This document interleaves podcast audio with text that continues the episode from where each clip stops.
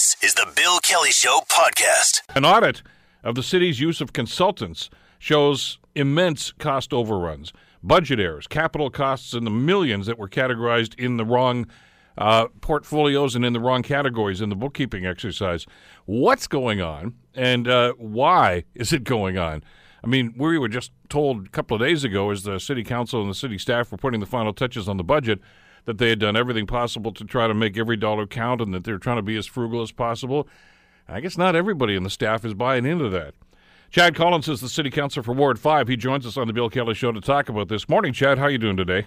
I'm doing well, Bill. Yourself? Uh, fine. Uh, listen, you guys ordered this uh, this auditor's report, uh, city council that is, so you knew it was coming. But did you know you were going to get this kind of information? No, not at all. And and uh, as you mentioned earlier, we just went through a very grueling budget process where we ended up with one of the, or we ended up with the lowest uh, tax increase in the province uh, this year in 2017.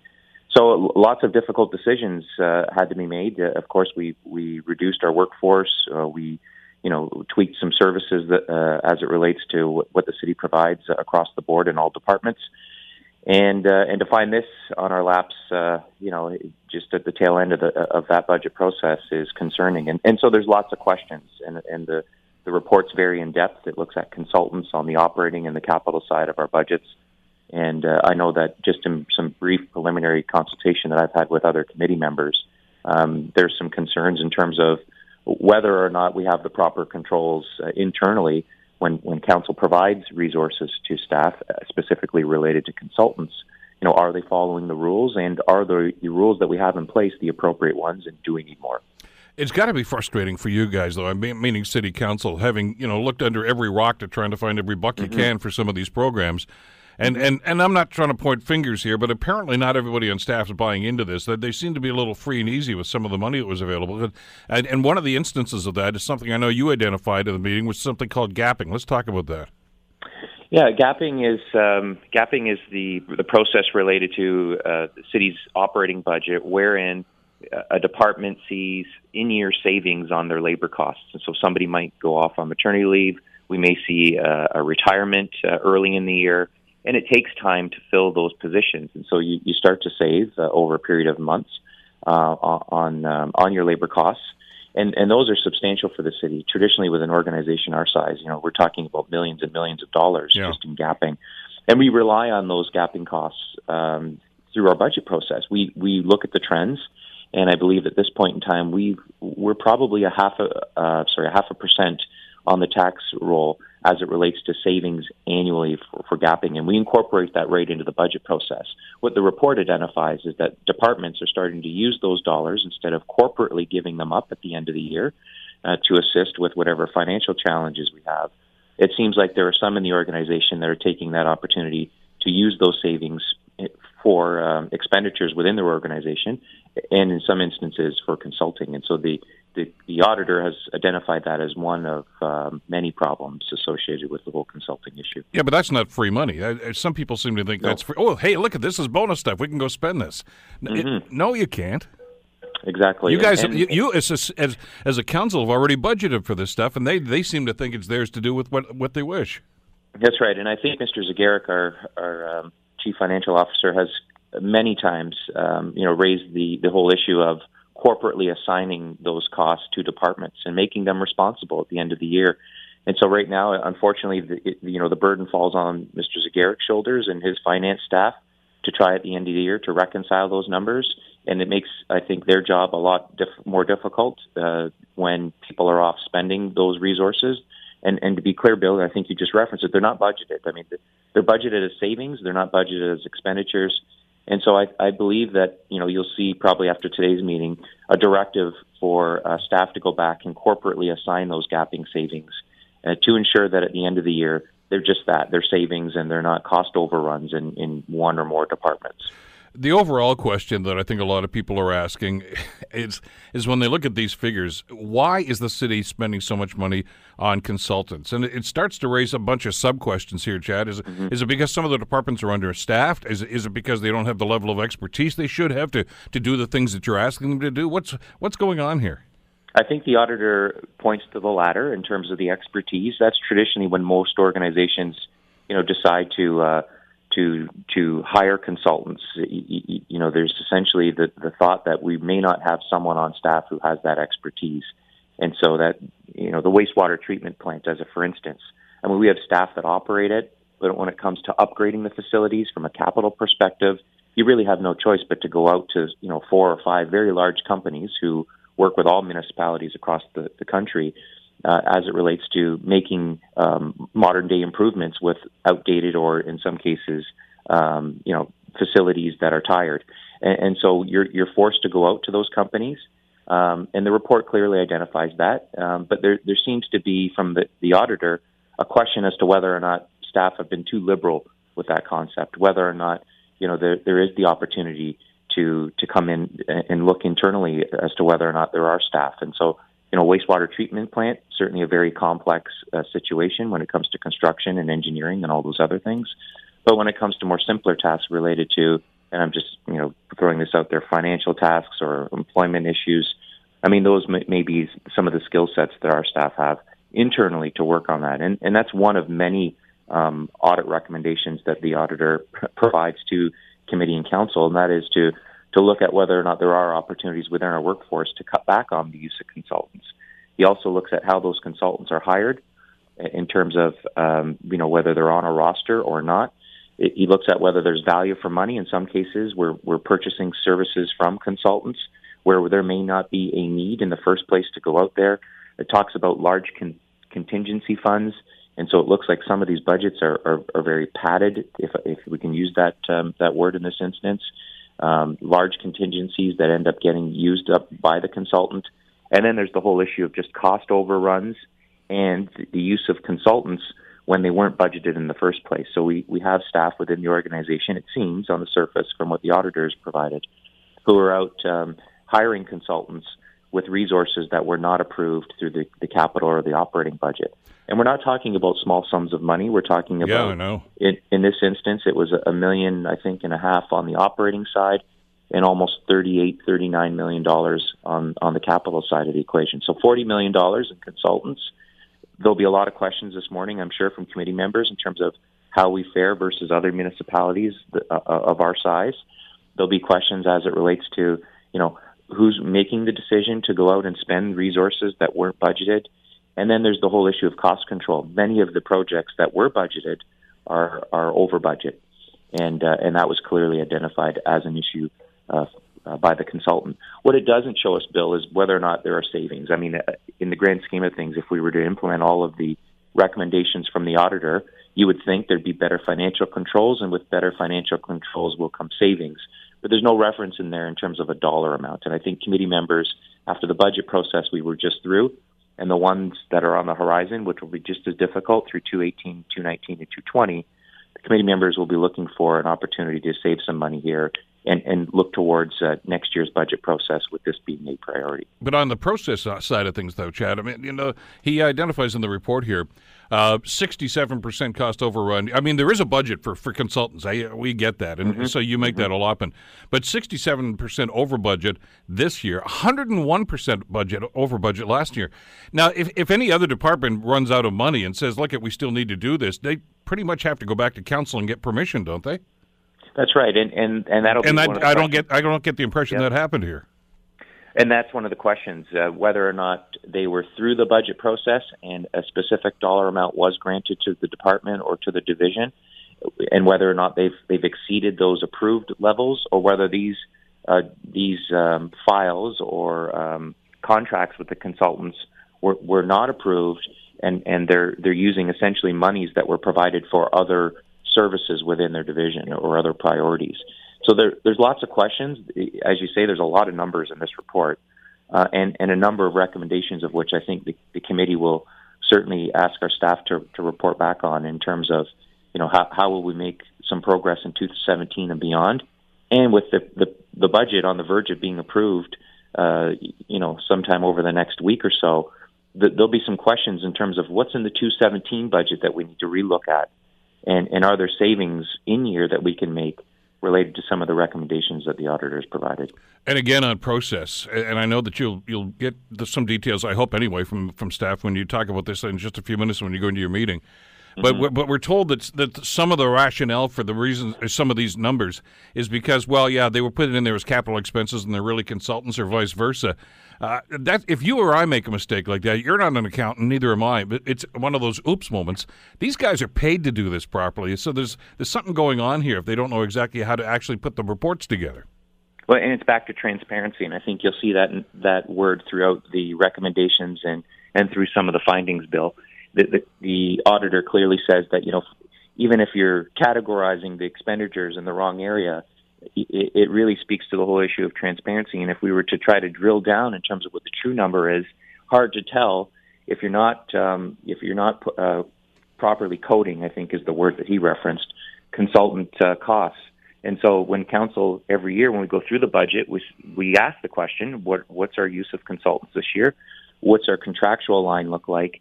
And if we're not being given the, the correct numbers, it's very difficult to make informed budget decisions. I uh, remember an incident when I was first on council. That'd be 1997, I guess it was, and uh, talking with a veteran, not you, by the way, uh, who's during the budget process. Who, and I said, well, "Where's the money going to come from?" Oh, no, we'll pull it out of Public Works or something. Don't worry, nobody will ever look at that stuff. Now we're not there anymore. All right, that was then, and that yeah. individual's no longer in politics, as a matter of fact but but it spoke to the mindset of the, how some people you know did business back in those days. Uh, clearly, uh, that's that's not uh, acceptable anymore. But it kind of sounds as if you know they well let's just stick this in here. I I'm not suggesting anything untoward is going on right now, but it, mm-hmm. it's they're not doing a very efficient job.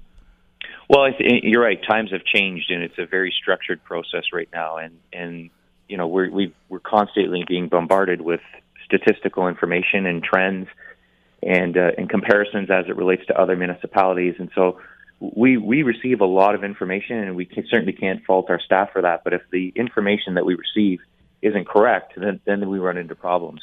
And and I think, and I've you know said this even through our last budget process over the last couple of months that our finance staff need to be they need to be provided more discretion and, and, more authority over some of the operating departments. They almost need to act as the budget police, and I know that's probably not the right term to use, but no, know, but but it's a matter it's a matter of oversight, isn't it? It is. It's we just need additional checks and balances within the system, whether it's related to consultants, whether it's related to gapping or other financial issues that the city's dealing with. It's never a bad thing to have your finance staff more involved with the day-to-day operations of some of the operating departments. And I know that might sometimes cause some friction between departments, but I think what it does at the end of the day is it avoids situations like the one we're dealing with today, where we have an audit report that has, you know, 20 to 20 plus recommendations in it that, that seek to solve a problem involving tens of millions of dollars. And, and if Mr. Zegarac and his staff were more involved in the process related to consultants and other matters, I, I think it'd be the city would be better off for it. Now we know, and, and, maybe we should remind our listeners that the, the management team uh, meets uh, under the you know the auspices of, of, Chris Murray, the city manager. They meet on a pretty regular basis, don't they? They do, and and I, I know that when you know almost as soon as this report was hot off the press, uh, Chris Murray and uh, Mike Zegarac and, and our senior management team were were talking about ways and means in which to immediately improve the situation. So I, I think you know senior management team and council are on the same page related to this issue. Again, lots of questions right now because there's so much information in that report, and I'm hoping that this morning's meeting will be able to get through some uh, you know some some of the the high level numbers that are in there, $30 million at the wastewater treatment plant, um, unbudgeted expenditures. I mean, those are just the basics when it comes to, to, to finances and budgeting. And I, I'm, I'm hoping that the auditor will be able to clearly explain, you know, what, what departments we're talking about, because in some instances, you know, he's referenced uh, files and projects without naming them. And so we don't know whether this is in one or two divisions, whether this is uh, corporation wide. You know, so I think the more information we have today and beyond, Bill, will certainly help us get to a point where we're more comfortable with uh, how we deal with consultants, how they're hired, how they're expensed, and whether or not we need them in the first place. You're listening to The Bill Kelly Show, weekdays from 9 to noon on AM 900 CHML. Family members of five Hamiltonians who were killed by police will finally be able to see the SIU reports uh, into the deaths of their loved ones by the end of this year. This is the result of a report that was issued late last week. Susan Clairmont, the award winning uh, crime journalist and uh, columnist for the Hamilton Spectator, joins us. She wrote about it this morning, and it's in today's spec. And always a pleasure to have Susan, uh, Susan Clairmont on the Bill Kelly Show here on CHML. Good morning, Susan. How are you doing today? Hey, I'm good, Bill. How are you? I'm fine. Listen, no, in the cycle of news that we were inundated with last uh, week, uh, with the Trump thing and the and the missiles and et cetera, and even the Vimy, this kind of got lost in the shuffle. But this is a pretty important report. Yeah, this is, uh, as we say in the news business, this story has legs. Yeah. We're going to be seeing this story and uh, uh, repercussions of it for a long time yet to come. Uh, this is a very uh, big, very game changing review that was released last week. What was the motivation for actually getting this done? Because the, the questions that you have raised in, in many of the columns you've written over the last number of years uh, about these and other incidents like this, Susan, uh, have gone unanswered largely. Why all of a sudden is uh, did they decide to do something about this and issue this report? Yeah, the, the um, Justice Michael Tulloch was tapped to to review policing in Ontario, um, in part because of the Black Lives Matter move, matters movement. Um, he, uh, you know, it, it, sort of stems from um, uh, police. Uh, incidents of, of injuring or even killing um, citizens and names of police officers not being released. Um, that was protested uh, in Toronto at length last year, and that's what led to this review. Which uh, I guess, I mean, obviously the tie into Black Lives Matter was obvious because of the publicity that was going on like that. But you referenced in your piece today, Susan, uh, th- these Hamilton families that have been clamoring for answers for quite some time in many cases. That's right. So the way it's always been done is that the province's special investigations unit, um, which investigates any time there is a, a death, a serious injury, or an allegation of sexual assault involving police, um, they they investigate. They write a report that is never released publicly, not even to the, the victims or the victims' families. So these secret reports have never been seen by, by anybody except the Attorney General and the SIU director in the past. Uh, what this new review by Justice Tulloch recommends is that those um, those reports be made public, even retroactively, uh, and that the the reports from 2005 on need to be released by the end of this year, and that's why five Hamilton families whose loved ones have been killed by Hamilton police since 2005 will finally get some answers to their questions the frustration and, and, and maybe one of the major problems, obviously, with the previous process, uh, Susan, was was lack of transparency. Uh, in other words, it's well good for them to say that you know, while the report is, is uh, in front of the AG's hands right now, uh, there's there's no blame being apportioned here. The family's still asking, well, what happened? Why? What what what was the account? I mean, there was so much information that was not forthcoming right now. It had to be terrible for those families. Exactly. Uh, they were told, you know, in each of these five cases that police did nothing wrong, that they were justified in uh, in the fatal shooting, and the families were asked to just trust that.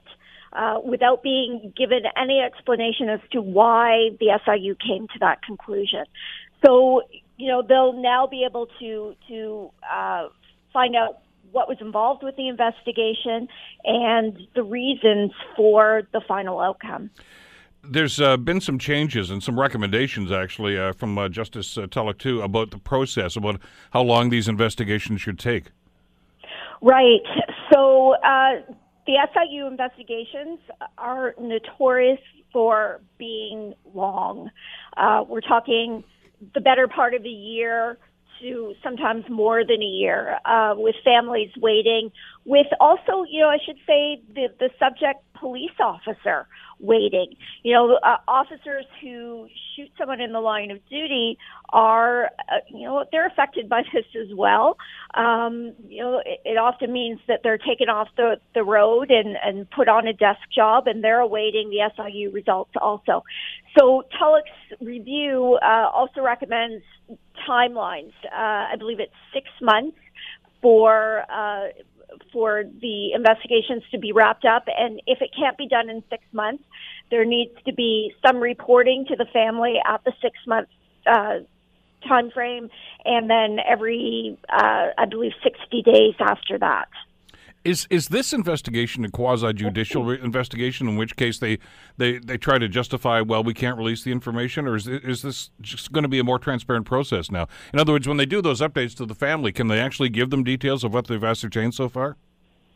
I don't know. I guess we'll we'll have to wait and see. The way it works right now, and uh, you know, there's a family member uh, in my story today, um, the sister of, excuse me, the sister of Tony Divers, who was killed by police six months ago, and she says that she knows absolutely nothing about where the SIU is at in their investigation. She has no clue what's going on, uh, how far along they are, how how much longer she has to wait. So I don't know. Um, I would certainly hope that uh, when these recommendations are implemented, and and you know, also this is non-binding. Uh, we don't know for sure whether all of the recommendations will be implemented, although um, although it appears that the timeline recommendations will be. Uh, I certainly hope that transparency is, is at the heart of this, and that in the spirit of, of these recommendations, that the SIU is more forthcoming to the families. Is everything that's in the report going to be available to the public and to the families, or are we going to see redacted portions of this as as we have with some other documents in the past? Not necessarily to do with the SIU, but it's been somewhat frustrating for you as a journalist, obviously, Susan, to finally get your hands after freedom of information request on a document and find out that half of it's blocked out. Right, and uh, yes. Uh, Tulloch has suggested that the name of the police officer involved in a fatal shooting should not be included in the report. And, you know, that just makes no sense, frankly, because one of the other recommendations from Tulloch is that there be a mandatory coroner's inquest every time a police officer shoots and kills somebody. And of course, uh, we know that uh, coroner's inquests are public uh, inquests, they're public hearings. So you know, you can withhold the name of the officer in the report, but it's going to be made public at the inquest anyways. And if criminal charges are laid, it will be made public then. So eventually, in every case, the officer's name would be made public. So why not just release it in the first place? Again, in the in the spirit of openness and transparency, and for gosh sakes, for for the family, you know. Um, if if an officer's done nothing wrong, if the SIU has has cleared them, if it was um, a shooting that happened under um, uh, reasonable circumstances, then what is there to hide? Where do you think that's coming from? Is there being a pushback right now from police on this? I'm sure there is. Uh, you know, the report refers to um, the reputations of the police officers, uh, but you know, if if we're the, the whole point of this review was to address the fact that there is a lack of public trust in our police services in Ontario. That that's a real issue and a real crisis, and police can't do their jobs uh, properly if there is no public buy-in to the work that they do. So, it, uh, you know, with that in mind, if that's really what this review is about, then why aren't we releasing names?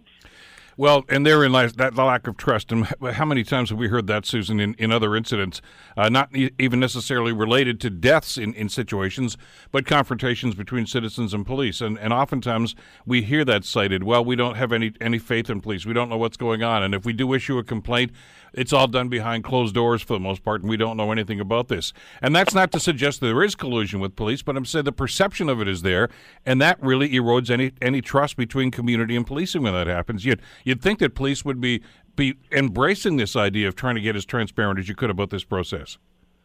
Yes, I, I would hope so. Um, you know, and I, I agree with you. I, I'm also not saying that, um, uh, you know, the police can't be trusted, but there is that perception out there and it needs to be addressed. And, you know, uh, we have become accustomed to police being a very uh, closed, um, uh, secretive, uh, body, and even the complaints process against police is convoluted and, and um, difficult for members of the public to to navigate.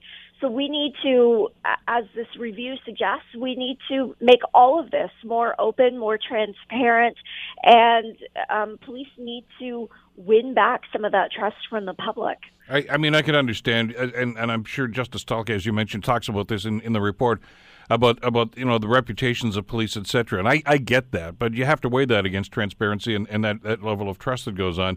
Uh, and I, I, maybe I don't know. We, we try to get a hold of police. We'll hopefully do that in a future program. Uh, to try to get some reaction from the police association on this. But I, I, don't know if they're concerned about civil action on this, if there's something being named. I mean, even if there's no criminal activity that goes on. But but for the sake of closure, and I know you talked to a number of the family members uh, of of uh, these victims uh, for this piece that you, uh, was published today, Susan, and and to a, a, a each and every one of them they seem to have that consistent desire that listen for the sake of closure we need to know what's in this report and what's going forward. Absolutely. And you know at the end of the day we may find out the public may read these reports and and see that police were absolutely justified in um, in each of these fatal shootings. That that may be the outcome of this, but we need to see that. We we need to see how we get to that point. Um, and you know, the families have some of them have been waiting. You know, 10 years and more for, for answers to, to understand what actually happened in those moments surrounding the death of their loved one. And uh, hopefully by the end of, of this year, they will finally get some of those answers. Now, Justice Tulloch also recommends right now that the SIU track things like race, ethnicity, indigenous status, uh, and mental health issue of the victims as well. Uh, I was under the impression, or at least hopeful, I guess, that this was already being done. But the fact that he's recommending it tells me it's probably not always something that's being, uh, I guess, calculated as they go through these investigations, which raises a broader question: Who do they talk to, and what are they looking for when they begin uh, begin an investigation like this? Well, when uh, you mean when the SIU begins yeah, investigating? Yeah. Yeah, so the SIU, uh, of course, you know, uh, wants to talk to the subject officer. That's the term they use for the, for the officer who's um, who's the one who fired the fatal shot or or caused the injury allegedly, or uh, is the subject of the the um, sexual assault allegations. But they're also going to want to talk to um, any witnesses to the incident, possibly family members of the uh, of the victim. Um, but one thing I've learned, um, you know, in recent years is is that we haven't done a very good job at all in Ontario, and in fact, all of Canada, of tracking things like um, uh, mental health status or uh, uh, race when it comes to incidents involving police officers. We saw that come up um, in the issue of carding, right? Um, it, it's I, I wrote a column some time ago about how it's difficult, well, in fact, impossible really, to know whether carding, which is a very controversial subject, is effective or not because we haven't really tracked um, carding and the, the arrests that come out of it. There, we don't have a lot of academic studies in Canada about policing uh, where it concerns uh, race uh, and um, mental health issues. Well, and I know that uh, the other side of that coin, and the police are, are I think, justifiably proud of, of, the work they've done with St. Joseph's Healthcare and with the Coast program and things of that nature. But uh, this is this is a different situation. I mean, this is uh, an SIU investigation about a confrontation between police and a citizen. And and I guess the overriding question a lot of the family members are asking these days, and hopefully are going to get answers because of this report, is is how are the officers on the scene able to ascertain the mental state and condition of the individual that they're they're dealing with in that situation?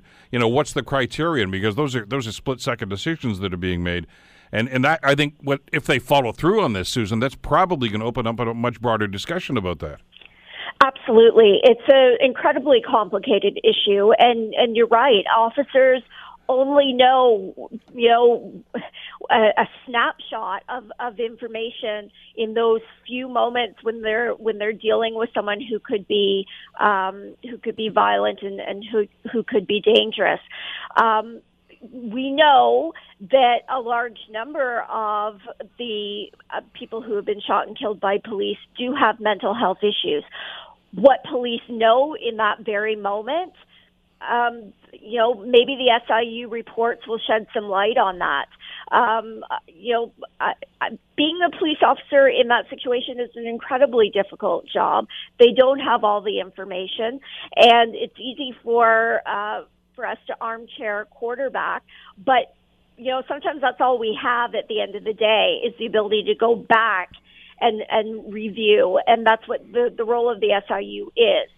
So, you know, if we if we look at enough of those situations, and if we examine it, and if we open that up for public discussion, you know, ultimately, I would hope that um, that we could uh, have fewer uh, fatal police shootings, that we would find better ways to deal with those situations. Well, because those are some of the questions that were asked and answered, and you know, I think you and I had the discussion after the the incidents uh, with the, with Steve Mesic, of course, up in the mountain, uh, and and you have to be careful as as a as a reader of the pieces that you write and the sections that we do here on the program because we'll give information about you know what perhaps happened to it to Steve that particular morning, or what happened to Tony Divers an hour and a half or so before uh, that confrontation on James Street uh, six months ago.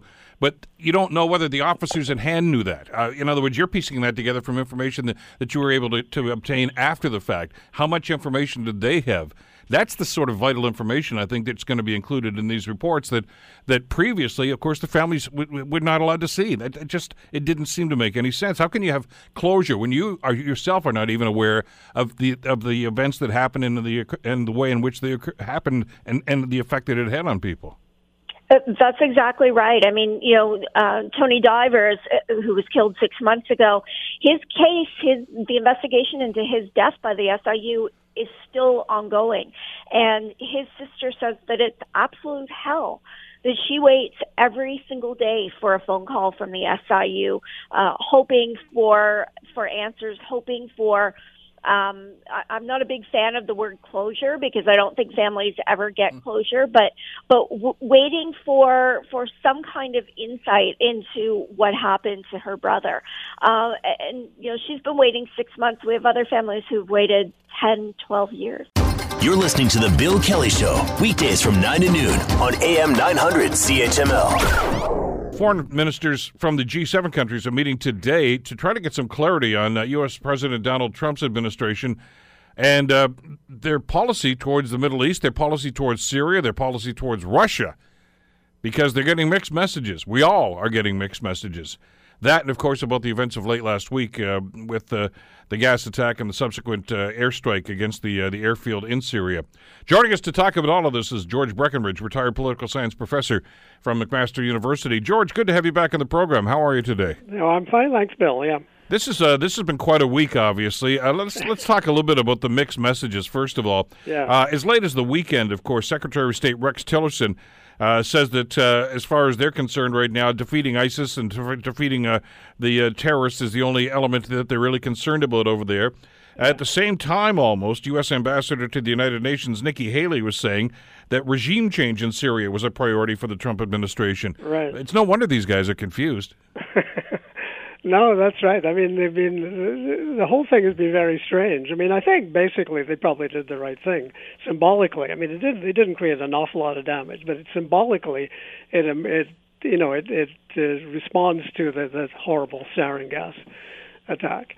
Um, but the messages were certainly scrambled, and, and um, Nikki Haley, who's obviously a rising star in the Republican Party, um, has been very outspoken and has said that you know nobody's stopping her from being outspoken against the Russians. I mean, she was very direct against the Russians, um, which doesn't seem to fit with the rest of them. Uh, Tillerson has been more. Even he's been getting tougher as well. I mean, Tillerson Tillerson had sort of disappeared. People thought, you know, he was being completely sidelined, but he, he suddenly kind of emerged in this situation, and of course he's going to to Moscow himself in a day or so um, yeah, they. I mean, the, thing that was strange about the about the attack was it, it was such a head spinning kind of 180 You know, because right up till the day before the, the, the attack, they were saying, you know, this, uh, Assad's uh, fate is up to the Syrians, and Trump had always said, I mean, way back to 2013 when Obama was thinking about you know, about responding. Um, you know, stay out of Syria. You know, America first. Stay out of Syria. We don't want to get involved in that situation. And then all of a sudden, you know, once he saw the pictures, um, apparently that's what people tell us. Once he saw the photos of these little kids, um, all of a sudden America's completely back. The policy's completely changed. So it's kind of worrying in a way that uh, you know, uh, it seems like this was an impulsive, you know, fit with his what we know about his temperament, an impulsive emotional response to something rather than something that was really thought through and planned.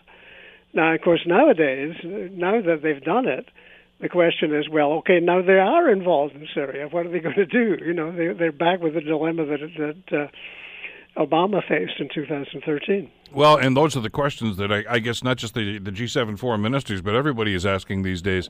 Uh, and and the other one goes to intent. I mean, the, you know, the sarin gas attack was was terrible, oh, and the yeah. pictures were horrific, and yeah. and and, and clearly, the, you know, the, you were looking for some sort of a response to that. Yeah. But the concern now, though, George, and I'm sure you've heard this as well, because it seemed to be the the thing to be talked about during the Sunday morning news shows uh, this weekend. Yeah. Was uh, how orchestrated was the attack on the airfield? I mean, the Washington Post editorial cartoon uh, this morning has a, a picture of Putin and Assad having tea together and Putin's picking up the phone and then says it's uh, it's Trump. He says uh, they're going to bomb one of your airfields. What time is convenient for you? now, now, that that's overstating it, obviously, for the sake of satire. But there is a lot of speculation that that there was connections between Russia and and, and, and of course the, the, the White House and subsequently between Russia and, and Assad to basically said, get your Russians out of there, get your airfield out yeah, of there, yeah. uh, and and basically we're just going to do this for show. Well, I mean, the, the, the difference between this situation and 2013, when when uh, Obama was pressing was pressed to respond to uh, the earlier attacks in Aleppo, um, is that the Russians are much more involved, and so the, and the Russians are heavily involved in Syria. And so the fear on the part of the Americans obviously was, well, well, they didn't want to hit, you know, to kill any Russians. That would simply um, up the stakes and complicate things in a way that they weren't anticipating. And so they apparently gave the Russians some kind of notice. That's true. So it was really, in many ways, it didn't do all that much damage as far as one can see, but it was it was this important symbolic strike. Uh, to respond to the to the gas attack, but also it inevitably meant that people are saying, well, America is now in.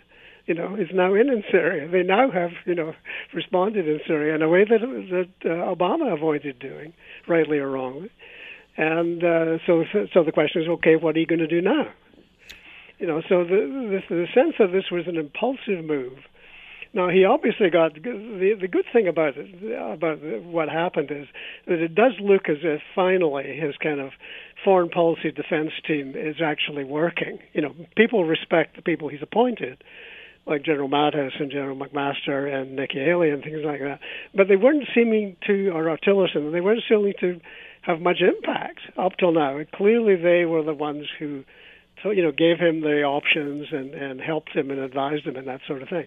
But nevertheless, it's the president who makes the final decision on these things, and it seemed like a very impulsive you know, an overnight conversion kind of, kind of instant conversion kind of response, and that is kind of, you know, is rather worrying. Well, and, and, again, you have to wonder about you know where the policy is and who's making the policy and who's yeah. who's getting the memos on this. Uh, you know, Tillerson's quoted this morning uh, in in the morning news runs as uh, suggesting that Russia should rethink their position on Syria. Well, yeah. I mean, first of all, that's totally contradictory to what he just said uh, last week and the week before yeah, that. Indeed, indeed. And second of all, it's a pretty benign message, isn't it, really, George, to simply say, well, we think you should rethink that. As if Putin's going to say, oh, okay, if you think so, uh, then we'll back off. That's not going to happen, and they know it's not going to happen. Well, the, the other thing about the, about the whole situation is it's very embarrassing for the Russians because I mean, what happened when Obama pulled back was he pulled back in order to get an agreement with the Russians that they would supervise the taking out of all the uh, all these kind of dangerous uh, weapons, and obviously that didn't that didn't happen. So as they were saying, the Russians were either incompetent or they've been played for fools by the by the Syrians, and so it's embarrassing for Putin. There's no question about that, and um, so he's you know he's put them back on their back foot, I think, and so it gives the um, the Trump regime, the Trump administration an opportunity, an opening, you know, to to to deal with the Russians in a different kind of way, as well as trying to live down what's been what's been uh, plaguing them ever since he was inaugurated. They're they're much too close to the Russians. There's some kind of you know some kind of sinister connection with the Russians or the Russian oligarchs. So it's it's it's shifted the balance between the two countries, um, at least temporarily. But then the question is again, you know, what's the follow up? What what happens next? Well, does this ramp up, or, does this reignite the Cold War? I, mean, cl- clearly, you know, they, they, tried to create this idea, and I guess you know, but obviously that this, as you mentioned, this affiliation almost between Trump and Putin. Yeah. Uh, the events of the last four days would indicate that no, no, Trump's not a big fan, and he's trying to draw a line in the stand here. But it, they seem to be shadowboxing on this, and you know both sides yeah. are issuing all the right communiques now, saying, right. you know, that uh, that this is different now, and, and that you know if if the U.S. does this again, but you kind of wonder if this is just a one-off, and they figure, okay, you did something, we did something in retaliation. Now let's just move on from here and pretend it never happened. Well, but I, th- I think because the because this embarrasses the Russians, and, and sort of knocks them back a little bit, it, it gives the, it makes the potential for American-Russian relations to really get a different kind of start. I think. I mean, the Trump administration was completely handicapped, you know, snaggled up in this questions about their relations with Russia and and you know Putin you know involved you know interference in the American election. I think it was mainly he didn't want Hillary more than he wanted Trump. But but uh, so I think this puts by by brushing the Russians back a little bit by by what the Syrians have done. Um, I think it, it you would it seems to me it puts it the relations between the, the possibility of relations between uh, Russia and the United States on a on a more healthy footing, if you like. You know what I mean? You know, it gives the Americans a little. It, it, it moves them into a much more kind of um, stronger posture in talking to him. Now, Putin apparently has said that he's not going to talk to Tillerson. you wouldn't automatically meet with the president anyway, but he's apparently said he's not going to talk to Tillerson and leave it to the to Lavrov, the foreign secretary. But uh, I, I think it, it it maybe puts the the potential for um, discussion and negotiations between not only on Syria but possibly on other things between the United States and Russia on a on a better footing in many ways. But what does what does this do actually in Syria now that the U.S. has, yeah. retaliated like this? Some are suggesting this is actually going to embolden Assad because he's going to figure, you know, now I can play the U.S. monster, you know, aggressive, uh, yeah. you know, policies again yeah. uh, to, to, stir up support for for him on the home front.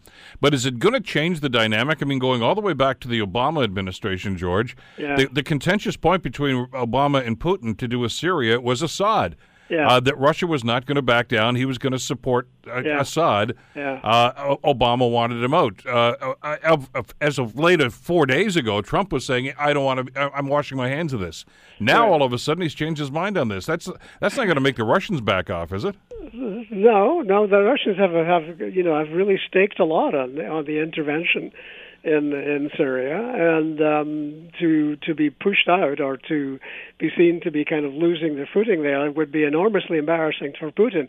And Putin's reputation at home depends very much on all these external things that he's got going on. There, you know, the economy's in bad shape, et cetera, et cetera. There's a lot of corruption which is being exposed, and so his press, you know, his position really continues to depend on rallying the country against the Americans and against all these other foes. Um, so um, yeah, I mean the, the trouble with Syria all along has been, I mean, why why Obama hesitated was because it looked like if you got further in, you just get sucked into what is an an insoluble situation. There's really no clear solution to that because if it was simply um, Assad versus you know a bunch of good guys, then you knew you would know what side you were on. But it's much more complicated than that. There are really very few clearly good guys in the situation. It's almost impossible to imagine Syria being put back together under one government, uh, given the awful slaughter and the exodus of the population. I mean, it's it's just been a just a total disaster, and it's very it's it's always been very hard to see what the solution was But clearly, with the Russians in there, the Iranians are in there with their Shiite allies in in Syria. Um, the only possible way to stabilize the situation and stop the slaughter and uh, you know bring a little normalcy at least to part to, to different parts of the country is through political negotiations. And maybe this will help. You know, maybe this by putting the, the Russians a little bit more on notice that the Americans are not giving up entirely on the situation. Um, it may you would hope that it would lead to more realistic neg- negotiations because clearly you the, the Americans would have to deal with both the Russians and the Iranians who are heavily the Iranians particularly are very heavily involved in Syria. Yeah. And uh, yeah, we don't um, talk much about the Iranian influence no, here, do no. we? But but it's certainly there. Oh yeah, they're, they're very much there. They're much more heavily engaged than the Russians are and they've taken an awful lot on that. And, um, and of course, they have an election coming up as well, which always complicates things. Um, so the only way out is, to, and, and of course, Turkey's a factor in the situation as well, in in you know because they're worried about the Kurds. And uh, so you, the only way out of the situation, there's no military victory possible in that situation. It's hard to, to imagine how Assad could continue to be for very long could continue to be president of pretend to be president of all of Syria. I mean that that's just gone. But getting him out of there or giving him, you know, notice on when to get out presumably is part of a larger negotiation. And these negotiations have been tried several times and they've always failed so far. Maybe this will open a new chapter. Well, it's going to be interesting to see how Iran responds to this, and, Yeah. and certainly how the Russians do too. But I guess one of the concerns, one of the fears here, George, is is this uh, game of political checkers that goes on uh, when world leaders try to do these negotiations. Yeah. In other words, I'll turn my back while you do that, but you got to give me something over here in this part of the world. And Yeah. and, and and I mean, you know, things like Crimea are coming up right now, in Ukraine, Yeah, yeah, uh, because the Russians obviously have a presence there. Right. And and the question, I guess, with the, the, the, the a lot of people are asking, especially in those regions, is okay if if we're a part of those conversations uh, and you're talking about us, what what deals are you guys making back here? Yeah, yeah. Uh, in other words, uh, you know, does Putin throw uh, Assad under the bus, but and then you know, it, and as a result, he gets uh, a little more leeway over in Ukraine. I, I you know, the I know the Yeah. Ukrainians would be pretty upset if that were part of the bargaining process, Oh, but you don't indeed, know if it, if No, you're not at no. the table, you don't know, do you? No, that's right. That's right. Now, the potential of a you know a grand bargain involving Ukraine and and other other stuff like that, where the Russians have been the aggressors, um, it's hard to hard to imagine that you know you can reach it. The, the the Americans can't afford to. Well, the West generally is not going to give any ground in principle, at least on Crimea. Although I suspect Crimea is in fact gone, you know, as part of Russia, but they can't they can't sort of condone that and uh, you know, you, what what the goal would presumably be to stabilize the eastern part of Ukraine in some kind of way. But whether that would be part of a larger negotiation or whether they could, would simply concentrate on on trying to stabilize Syria, I mean, I don't know. I don't know. But the, the political solution is the only. And of course, but of course, political solutions very often work better when they're backed up by force you know that that's one of the sad realities in the situation. If you're in a strong military position, uh, you're more able to you know to give uh, on the negotiating field. So the so the Americans dealing themselves back in, which is what they've done, whether they follow it up or not, um, is uh, you know is is uh, they need to strengthen their their negotiating position. The Bill Kelly Show, weekdays from 9 to noon on AM 900 CHML.